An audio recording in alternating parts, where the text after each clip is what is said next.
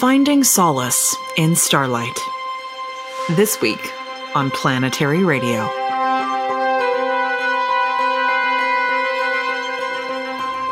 I'm Sarah El-Ahmed of the Planetary Society, with more of the human adventure across our solar system and beyond.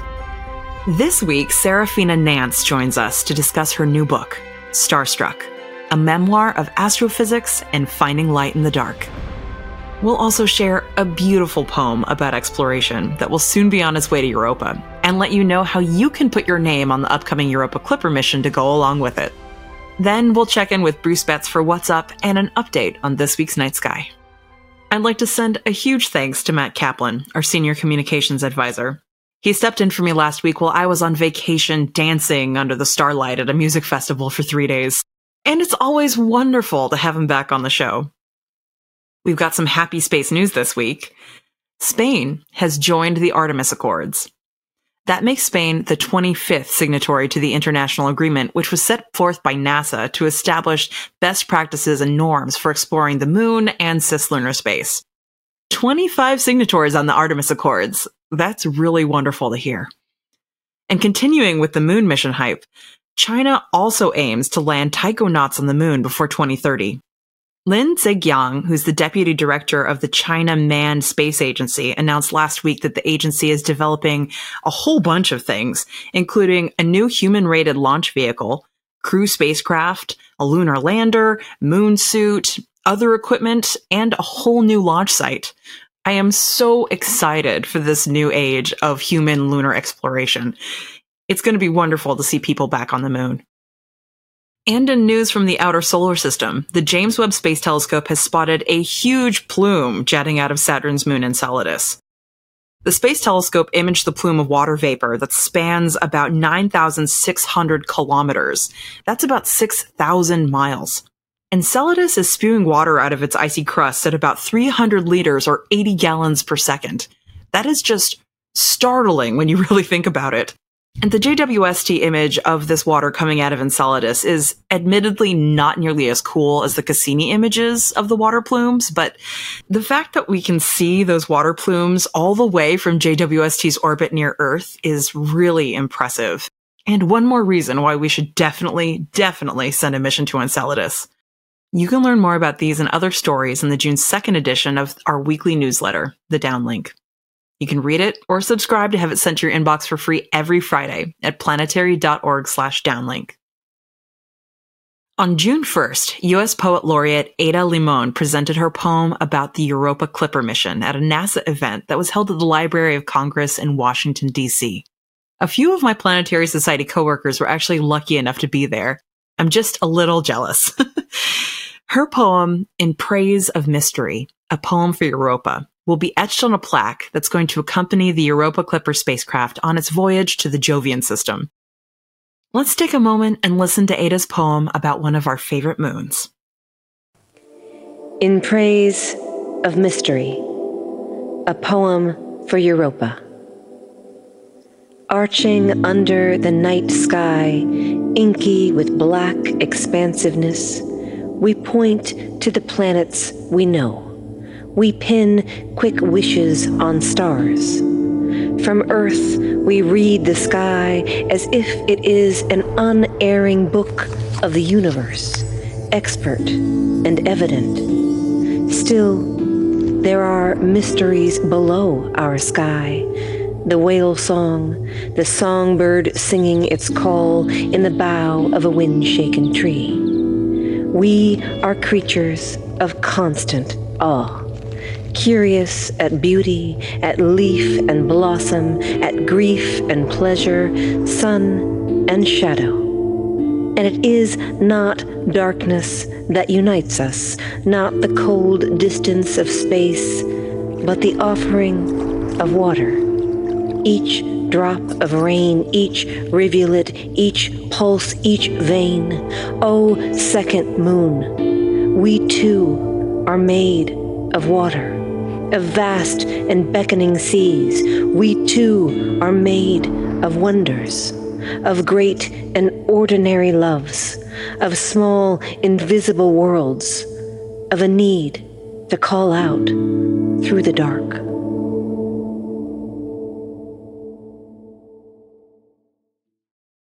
This poem for Europa is part of NASA's Message in a Bottle campaign. It's going to send this plaque along with the names of people from around the world with the spacecraft when it goes to Europa.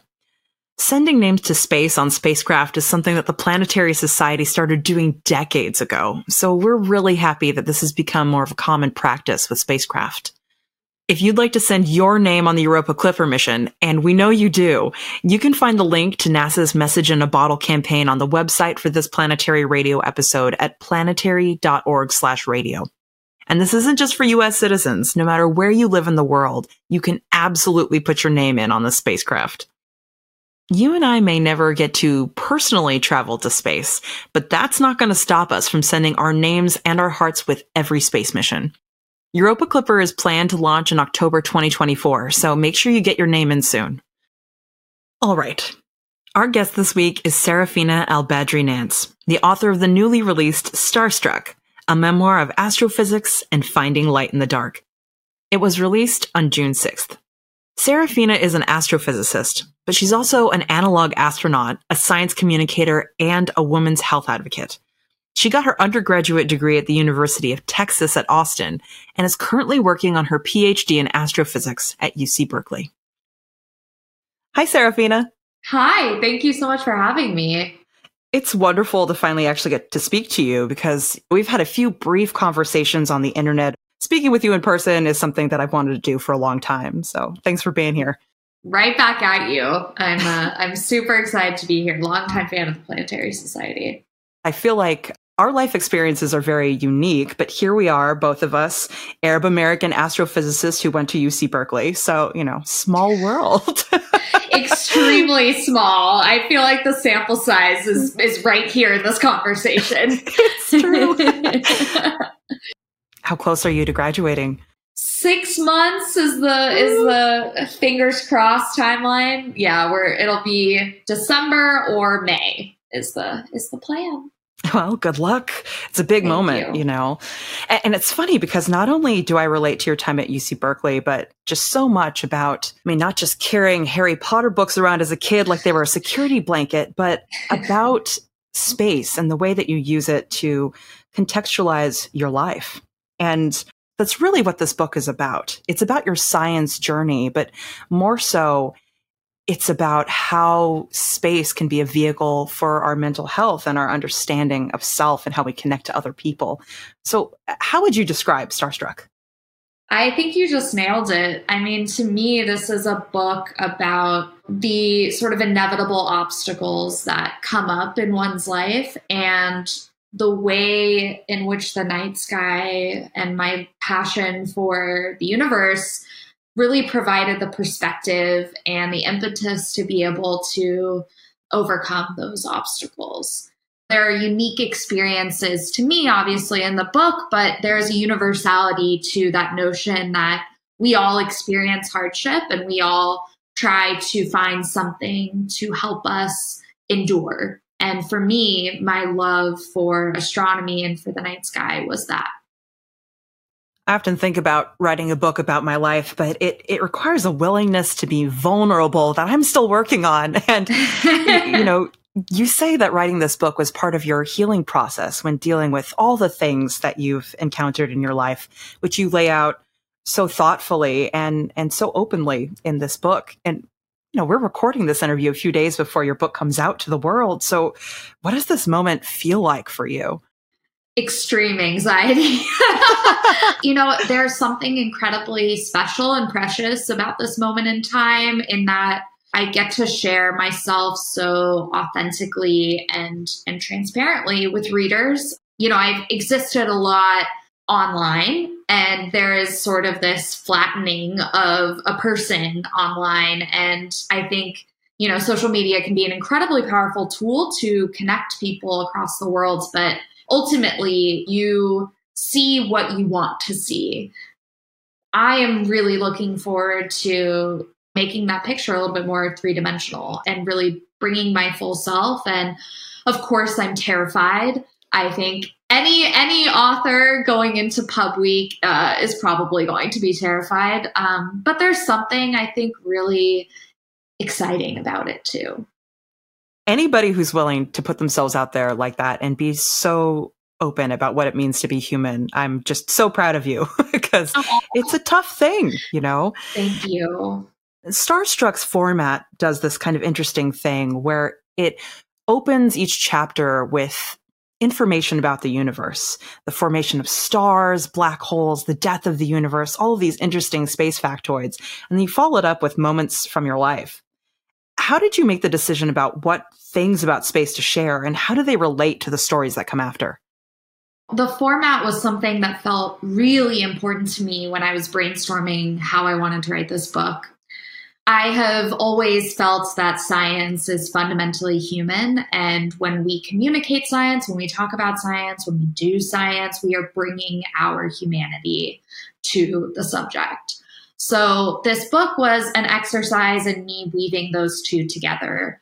So I sort of trace the universe's evolution in parallel with my own evolution as a human. And I tried to choose topics that relate to each chapter, but also, of course, relate to the broader evolution that takes place in the book.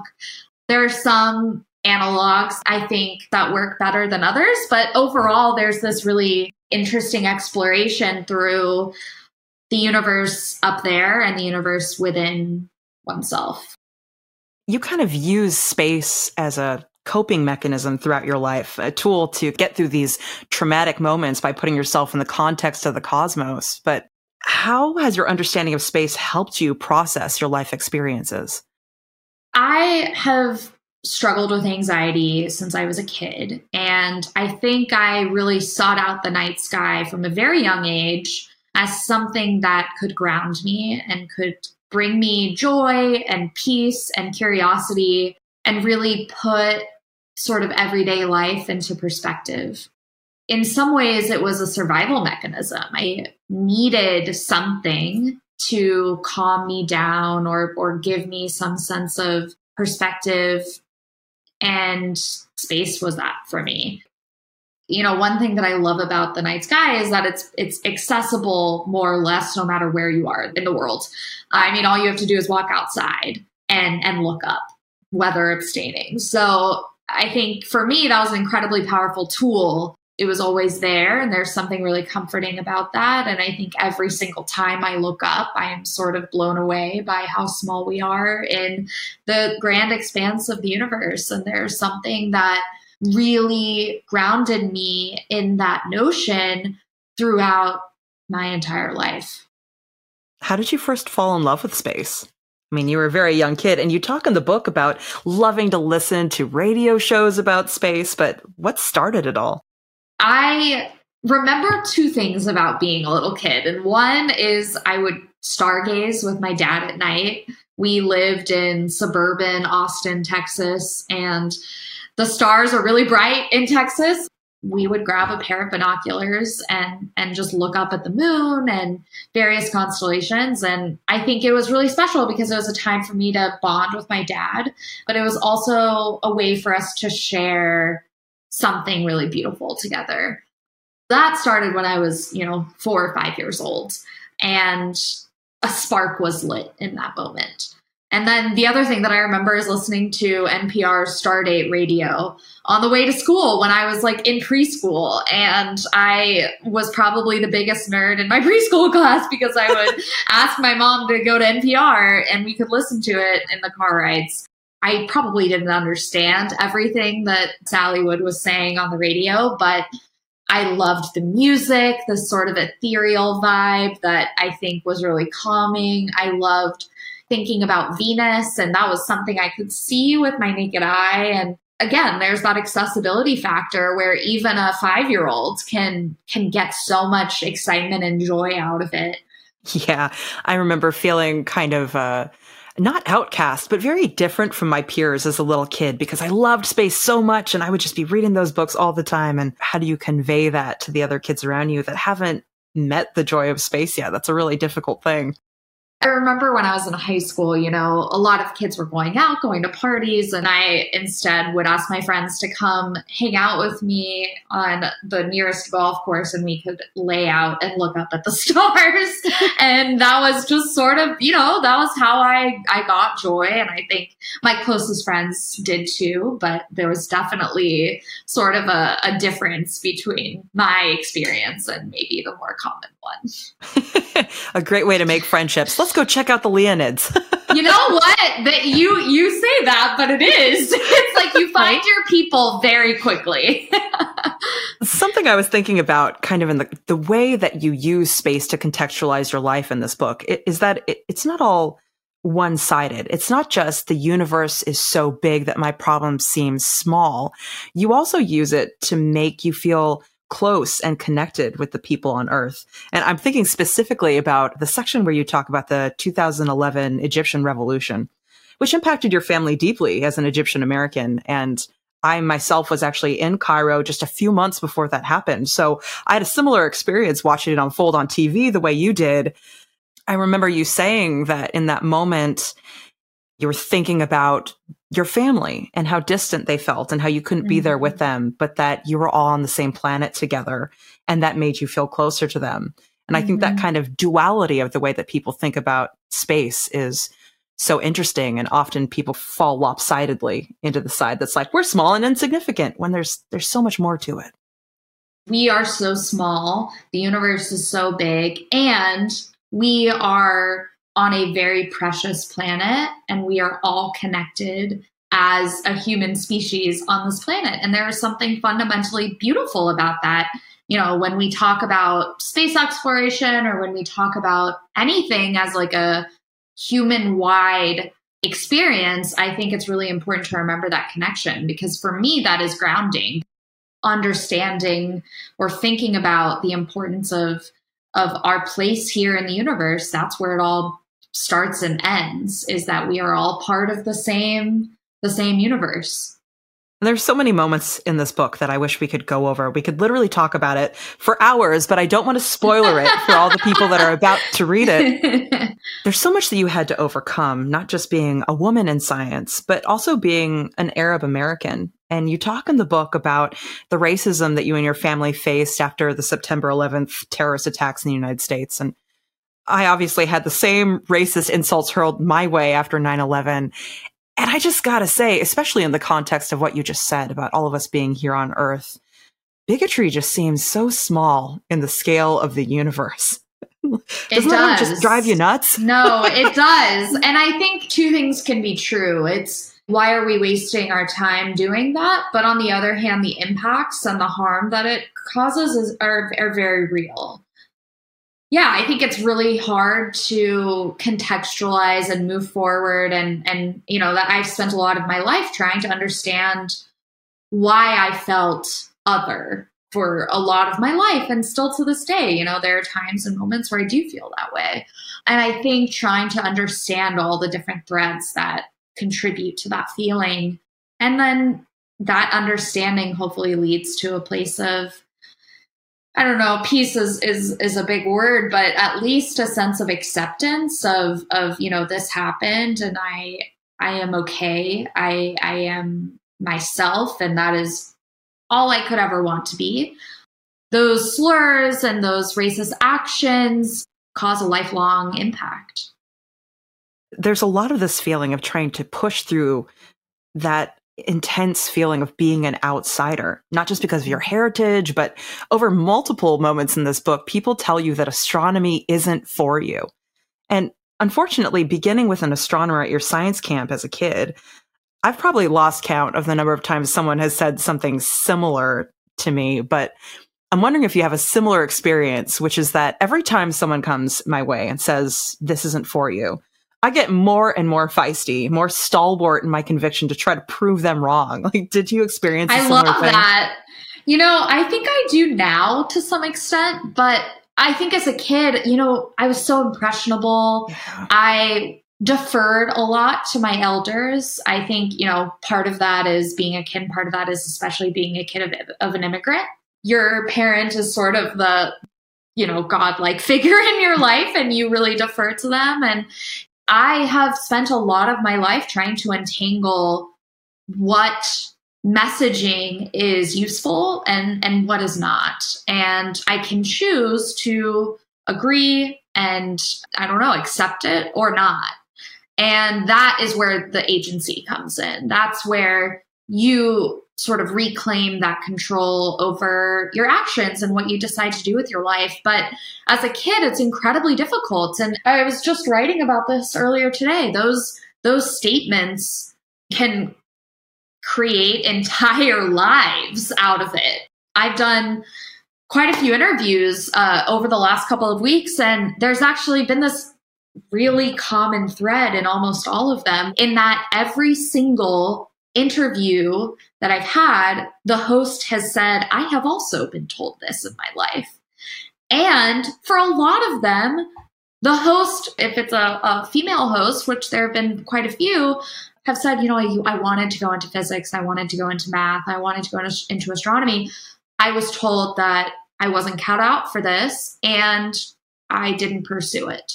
I changed my mind. And of course, changing your mind is okay, but there's, again, this sort of ubiquitous experience of women and people of color being explicitly and implicitly told that they're not cut out for something and that they don't belong. And that is impactful, and it changes people's lives. For me, not only, I wouldn't say I got feisty about it. I wish I had at that age, but I think what really happened is I internalized it, and it became this subconscious messaging that I told myself. And it impacted the way that I showed up in my physics classes and my math classes, where I constantly felt like I was a fraud, or, that I didn't belong. And I think a lot of my progress in my career, first through undergrad and then through grad school, has been kind of showing myself that I am capable, that I can do this. And as recently as a couple of months ago, I had this moment where I gave a talk, and afterwards I was like, wow, I can do this. I am good at this. I had to prove it to myself, because I had the belief, I carried that belief from a very young age, that I'm not good enough to do this. And it's a hard thing, because you manage to power through it, and then you finally begin your degree. And I think this is something that not enough people really talk about, that experience of finally getting into the astrophysics courses and suddenly feeling like, I hate physics, or this isn't coming naturally to me, or I'm afraid to ask questions because I don't want to seem unintelligent or unworthy. And so many people have this experience, and they imagine that everybody else around them totally has it and they know what's going on. But in reality, we're all just flopping around. Physics is hard. Physics is hard. My very first physics class in college, I felt like an idiot. Like, I did not understand anything that was going on. I would study for hours into the night, and I wouldn't feel like I was making any progress. And interestingly, I got better and better at physics the longer I took physics classes. So by the end of my college career, I was taking the ostensibly hardest classes that the university had to offer in physics, and yet I was excelling at them in a way that I did not excel in my first physics classes. And that's because I had finally built up this intuition, or this, understanding of, okay, this is what physics really is. And I wish someone had told me that, because it's ultimately not about force diagrams or it's about how to think about problems, how to break them down, how to use the tools at your disposal to solve them. That understanding didn't come to me until I was basically done with my degrees. Same. And it broke my heart, because years later I was teaching a field trip, and this little girl came up to me and she goes, I'm just bad at math. And I think that's where it gets really sad. I had a truly great teacher who I write about in the book, who ultimately said girls just aren't cut out for math. It's not unusual that Sarafina is struggling in math, because, that's a common experience for girls. And there's this institutional patriarchy that says subliminally that women aren't cut out for these more technical fields, and it impacts, you know, all genders. And so you end up with kids being told from teachers, from parents, like, oh, I'm just not good at math. And then the kid internalizes that. And that's really sad, because oftentimes the math isn't being taught in the right ways. Not that there's a right way, but in the most accessible way. I mean, everybody's learning styles are different, and oftentimes it's not about the child's intelligence or capability, and it's far more about the way that it's being taught. Yeah, that really grinds my gears. I know, right? I tried to explain it to her kind of like, have you ever tried drawing? The first time you tried to draw a picture of a flower, did it turn out looking like a flower? No. It took a lot of repetition and practice and understanding. And I hope that little girl came away with at least a little bit of kindness to herself, because it's a hard one. You know? Yeah, I love that you just said kindness to yourself. I think anything requires you to be okay with being bad at it until you become more comfortable, until you get the tools and the skills to start to become better at it. In physics and math, it's interesting because, especially in math from those earlier courses, you get a right answer or a wrong answer. You have to learn to be okay with failing.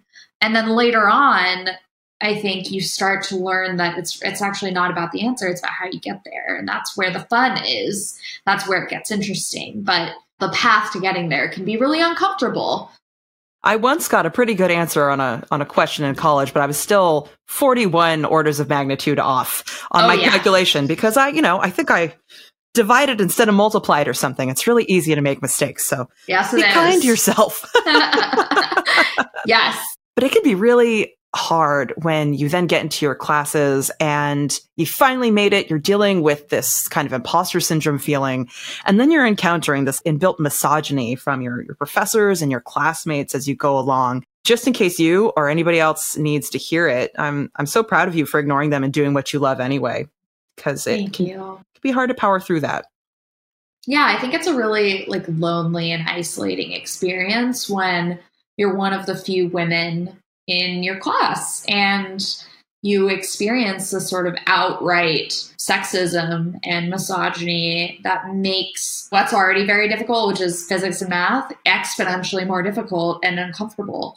It made me not want to go to class. It made me not want to be around those people. And that's really, really upsetting and sad. That's a stolen moment from my life, and I'm sure from many others.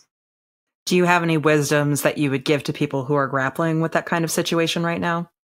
I wish I had a perfect answer, but I don't. I think community is incredibly important. So I found one of the only other women in my physics class freshman year and basically asked her to be my friend, asked to study together. And there was a camaraderie that came out of that saved me, I think, to be able to survive those sort of uncomfortable classes. So I think community is incredibly important. And I also think, of course, if there's something really wrong, report it, assuming that you can do that safely.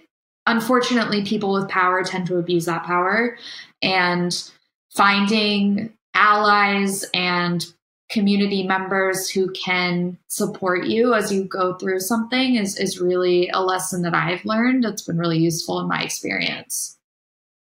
We'll be right back with the rest of my interview with Sarafina Nance after this short break. Greetings, planetary defenders. Bill Nye here. At the Planetary Society, we work to prevent the Earth from getting hit with an asteroid or comet. Such an impact would have devastating effects, but we can keep it from happening. The Planetary Society supports near-Earth object research through our Shoemaker-Neo grants. These grants provide funding for astronomers around the world to upgrade their observational facilities. Right now, there are astronomers out there finding, tracking, and characterizing potentially dangerous asteroids. Our grant winners really make a difference by providing lots of observations of the asteroid so we can figure out if it's going to hit Earth. Asteroids big enough to destroy entire cities still go completely undetected, which is why the work that these astronomers are doing is so critical. Your support could directly prevent us from getting hit with an asteroid. Right now, your gift in support of our grant program will be matched dollar for dollar up to $25,000. With your support, working together, we can save the world. Thank you. I've heard this same thing from so many of the women I've spoken to in astrophysics, either the ones that come on the show or just the people I've met in general. The message is always friendship is magic, right? Yes. Find your friends in whatever trouble you're going through, either the physics problem you can't solve or that professor that just will not give you the time of day. Those friends will power you through this. And that's very evident from your story. There are some people that really helped you through these times. And it was beautiful to see. Thank you. Yeah, I wouldn't be here without my community, my mentors, my friends, my parents. I attribute so much of where I am today to them. It's easy to see astrophysicists and other great scientists as these powerhouses that delve into the mysteries of the universe and just pull out great wisdoms that they plucked from the ether, right? But in reality, we're all humans and we're all going through these very human struggles. And you and your family have been through a lot of hardships because of a genetic predisposition to certain forms of cancer. Would you mind sharing a little bit about that journey and how it impacted your dreams to become an astrophysicist?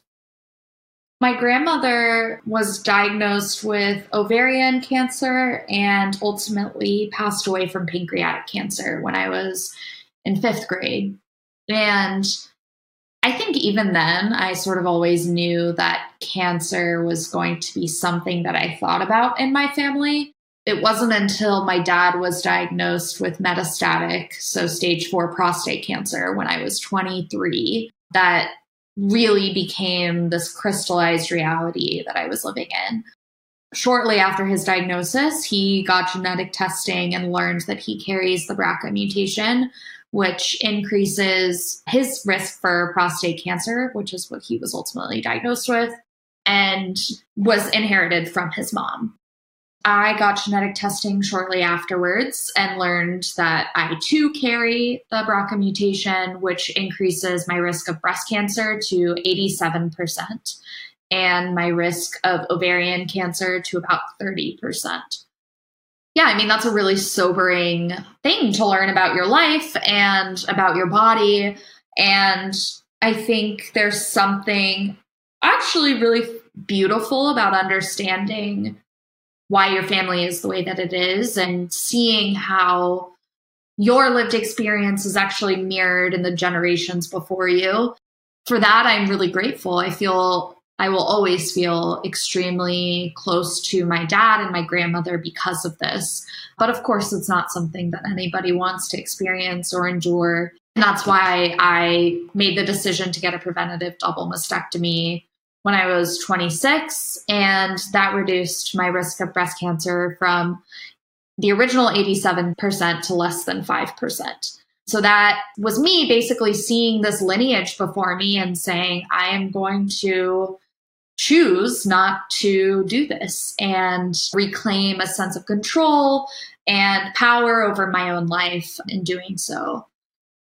And, you know, my grandmother, I think going back to your question, she was a computer programmer when she was younger, and she loved to do puzzles, and she built actually tangrams, which are these sort of, I don't know, 3-dimensional puzzles that you get to play with.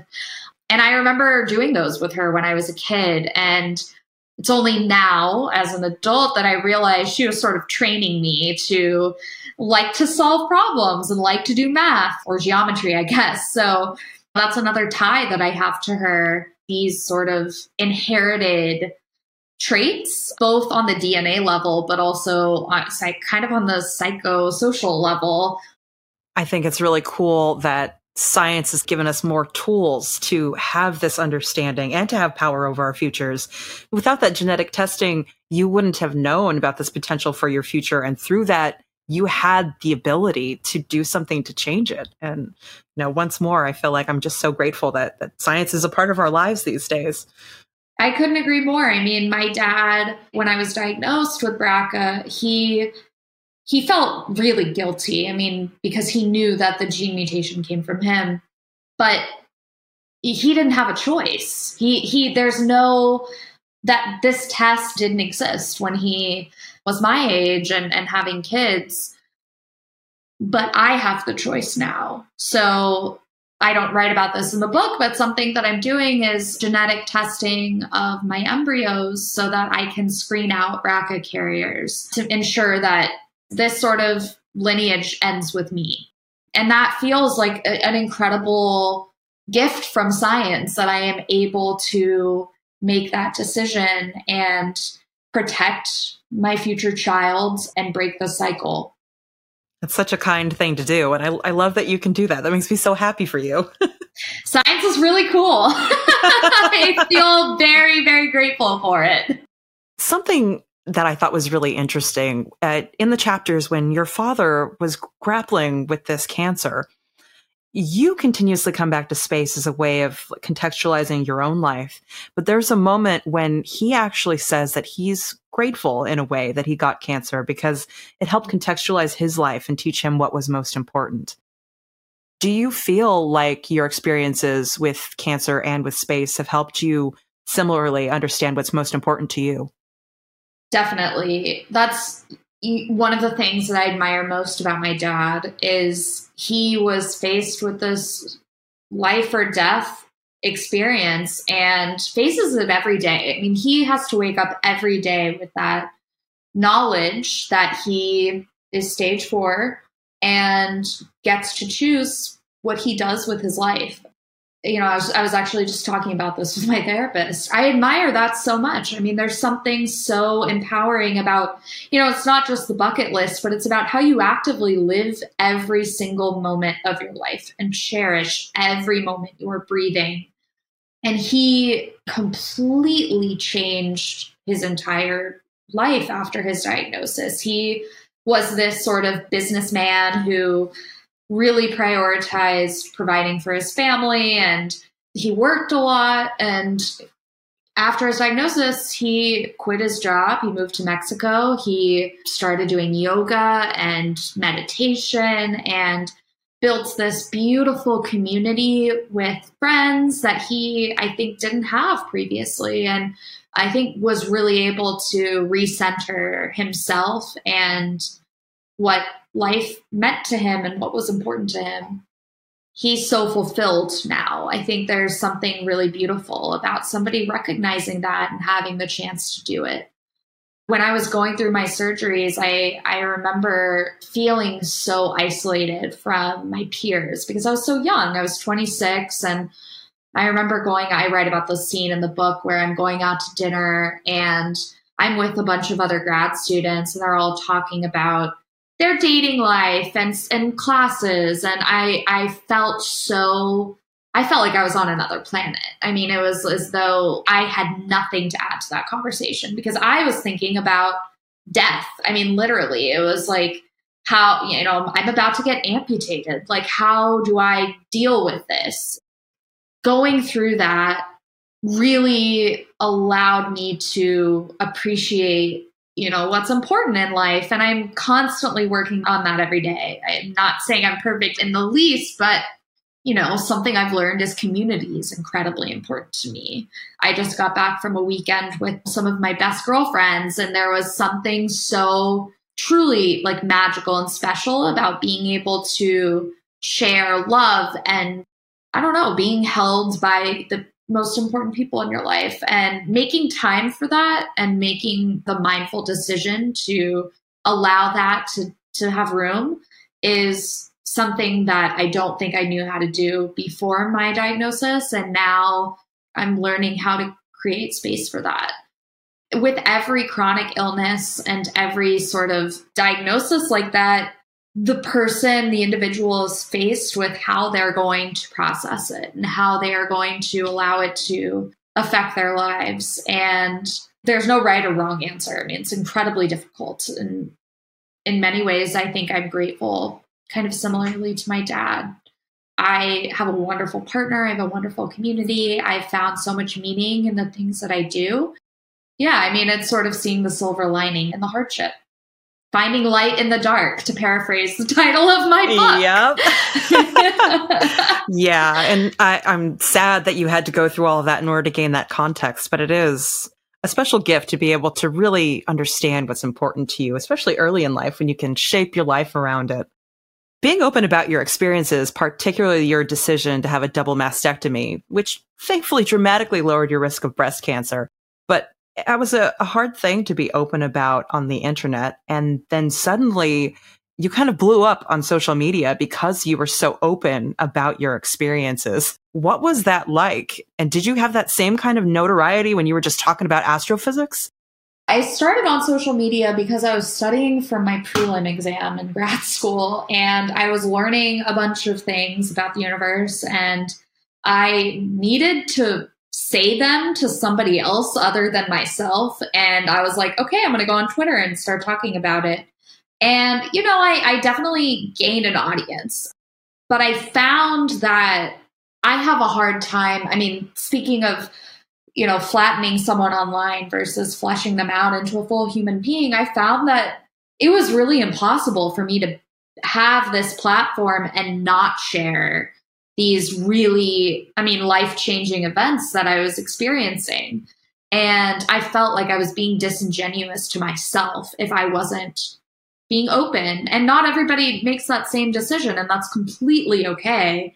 But for me, the way that I wanted to show up online and the way that I wanted to build community was about being transparent and about being open. And there was science involved. I mean, this was a very, you know, for me, scientifically motivated decision, as well as I am anxious about this and I do not want to be anxious about this anymore. So that was, of course, an element too. But what I ultimately found after I started sharing was that people responded in a way that shocked me. I did not at all anticipate the response that I got, which was overwhelmingly positive.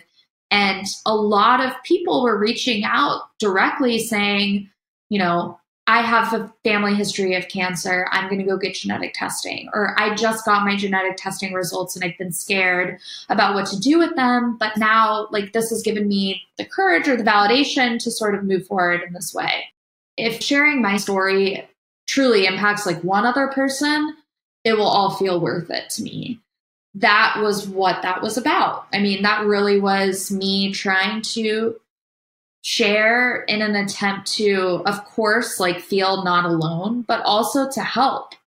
And after that, I think there was this education piece. There was this, you know, this moment of me recognizing people are really uncomfortable talking about women's bodies.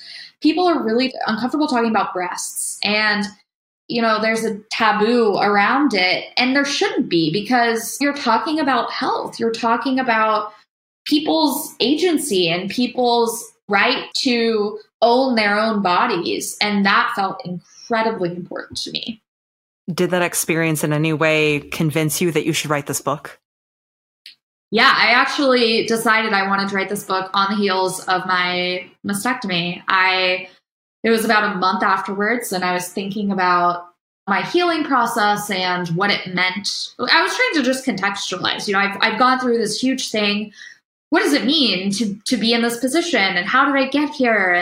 And all of a sudden, I was, you know, the research aspect came through, the science aspect came through, the way that I have endured, I think is the right word, because it's not like I've surmounted obstacles. It's more of just like I've just pushed through them, and it's out of survival. And that was really interesting to me, because I think a lot of time you hear stories about people succeeding or overcoming obstacles or reaching that career moment, and it's sunshine and rainbows. I mean, the way that it's depicted.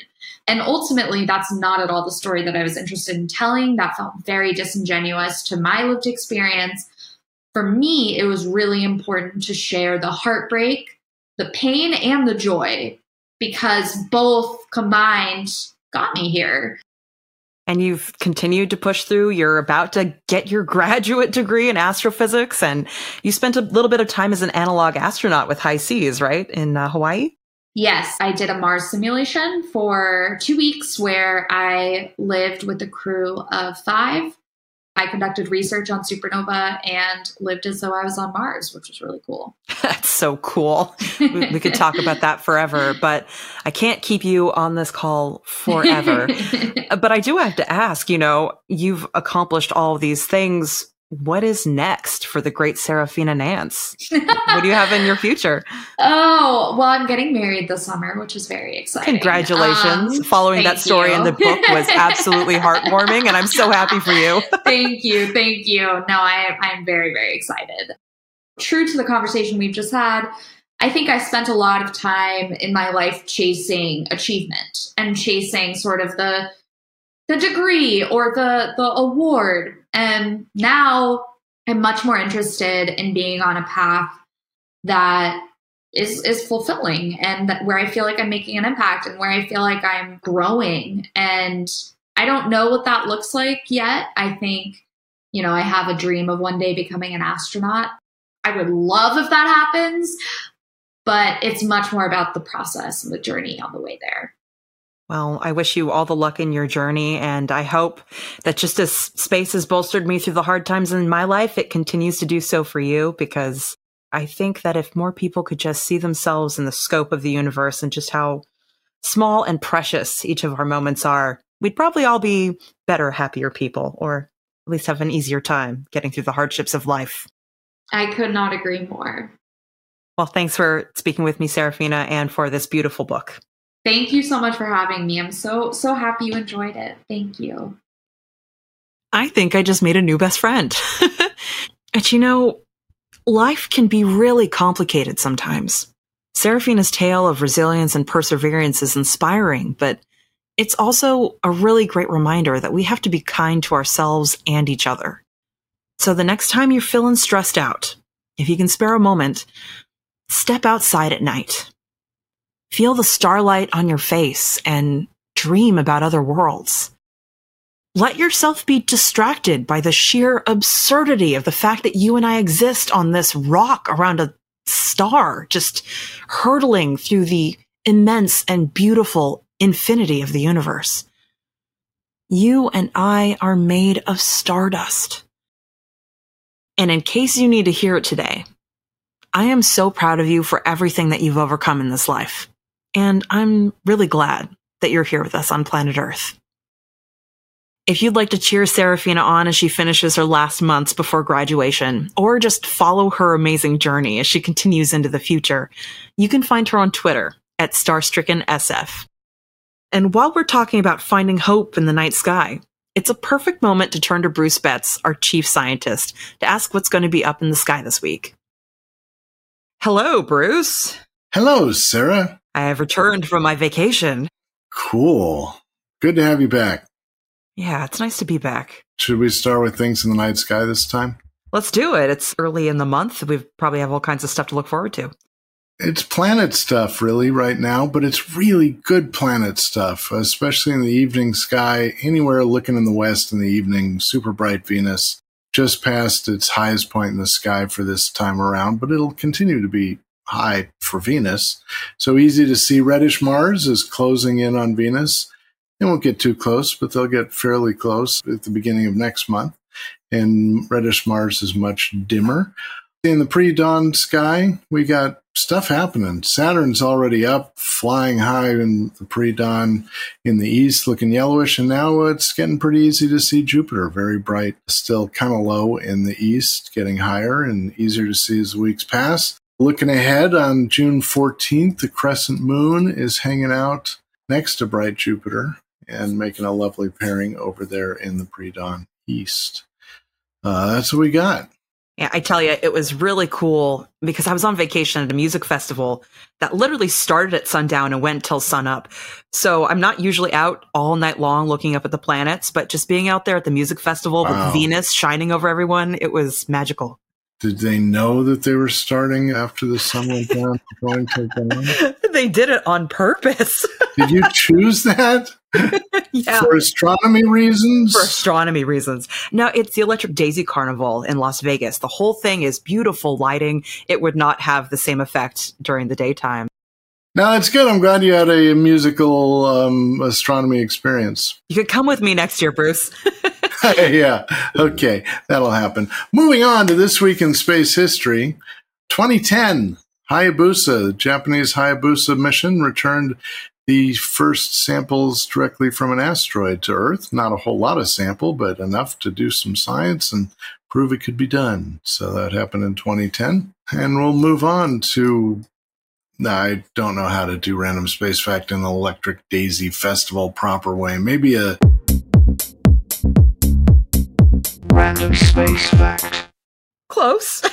Anyway, but this is nifty, Keen. Every second, one just went by, multiple. The sun's core fuses about 600 million tons of hydrogen into helium. But what's really groovy in that whole E=mc² conversion, fusion weirdness is it converts 4 million tons of matter into energy every second. No, not matter anymore. Now it's energy. Cool. That's so much. And our star isn't even like that big of a star. Can you imagine what's going on in the heart of like O-type stars? Don't let it hear you say that. I love you, son. I didn't mean it. You're awesome. We'd be in a lot of trouble if we were hanging out at this distance from an O-type star. So anyway, thankful for so many things in the world and outside the world. Let us move on to what we're really thankful for, which is the trivia contest. I'm sure everyone is. And I asked you, what moons of planets in our solar system have average densities greater than or equal to 3 grams per cubic centimeter, or equivalently 3,000 kilograms per cubic meter. How do we do?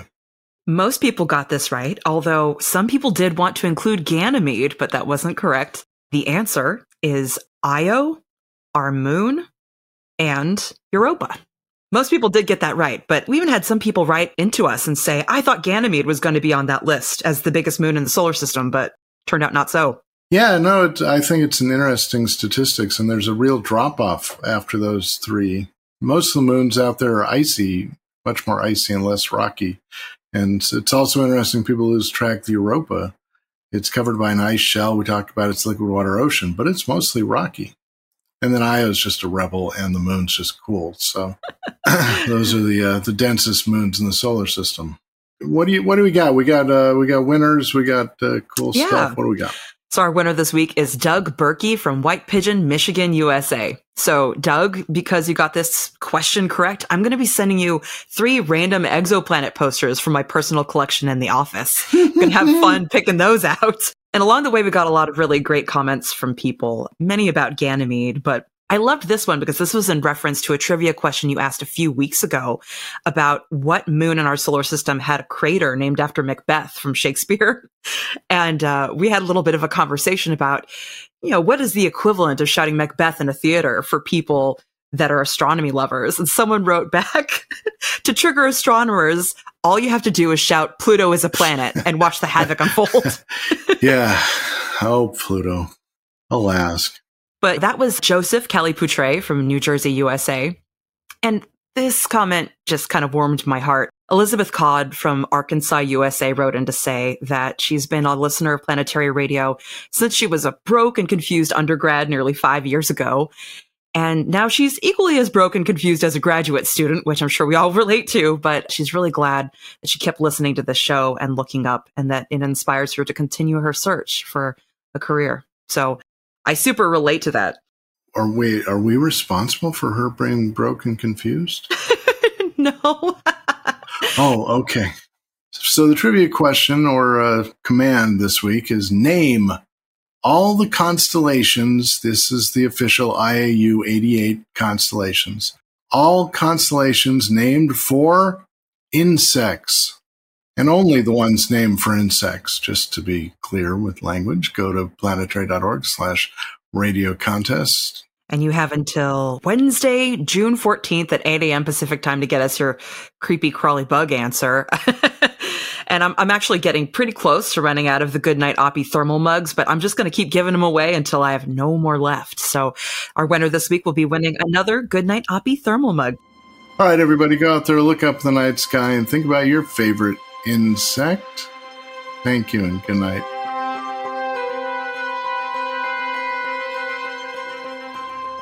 We've reached the end of this week's episode of Planetary Radio, but we'll be back next week with even more space adventures. Planetary Radio is produced by the Planetary Society in Pasadena, California, and is made possible by our star-stricken members.